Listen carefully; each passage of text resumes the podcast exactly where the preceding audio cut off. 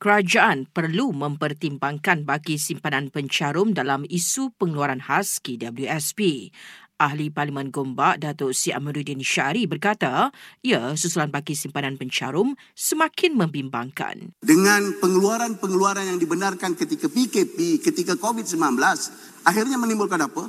Akhirnya pada hari ini ada sebahagian pencarum hanya mempunyai sejumlah 68 sen sehari kalau umur mereka mencecah 75 hingga 78 tahun. Sementara itu, Ahli Parlimen Masjid Tanah Datuk Wiramas Miyati Samsudin berpendapat kerajaan wajar mempertimbangkan pengeluaran secara bersasar. Tapi bagaimana dengan pencarum yang telah lama bekerja 20 tahun, 25 tahun? Mungkin simpanan mereka ada puluhan ribu ataupun ratusan ribu. Takkan ini pun tak boleh dipertimbangkan? Kerana apa? Ini adalah duit mereka.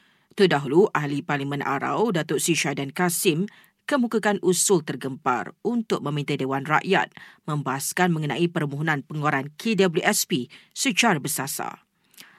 Kementerian Pengangkutan mengharapkan peruntukan yang tinggi dalam pembentangan bajet 2023 pada Jumaat nanti. Ujar menterinya Anthony Luke ia bagi tujuan penambahbaikan pengangkutan awam untuk kesesaan rakyat terutama yang bergantung kepada perkhidmatan itu. SPRM sahkan dua individu akan dituduh di Mahkamah Session KL hari ini berhubung siasatan dana projek Jana Wibawa semasa era Perdana Menteri ke-8.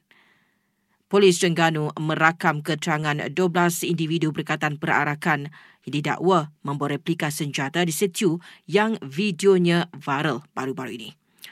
Malaysia dan Indonesia akan kaji semula kos pengambilan pekerja domestik dari Republik itu dan menetapkan kadar yang lebih munasabah.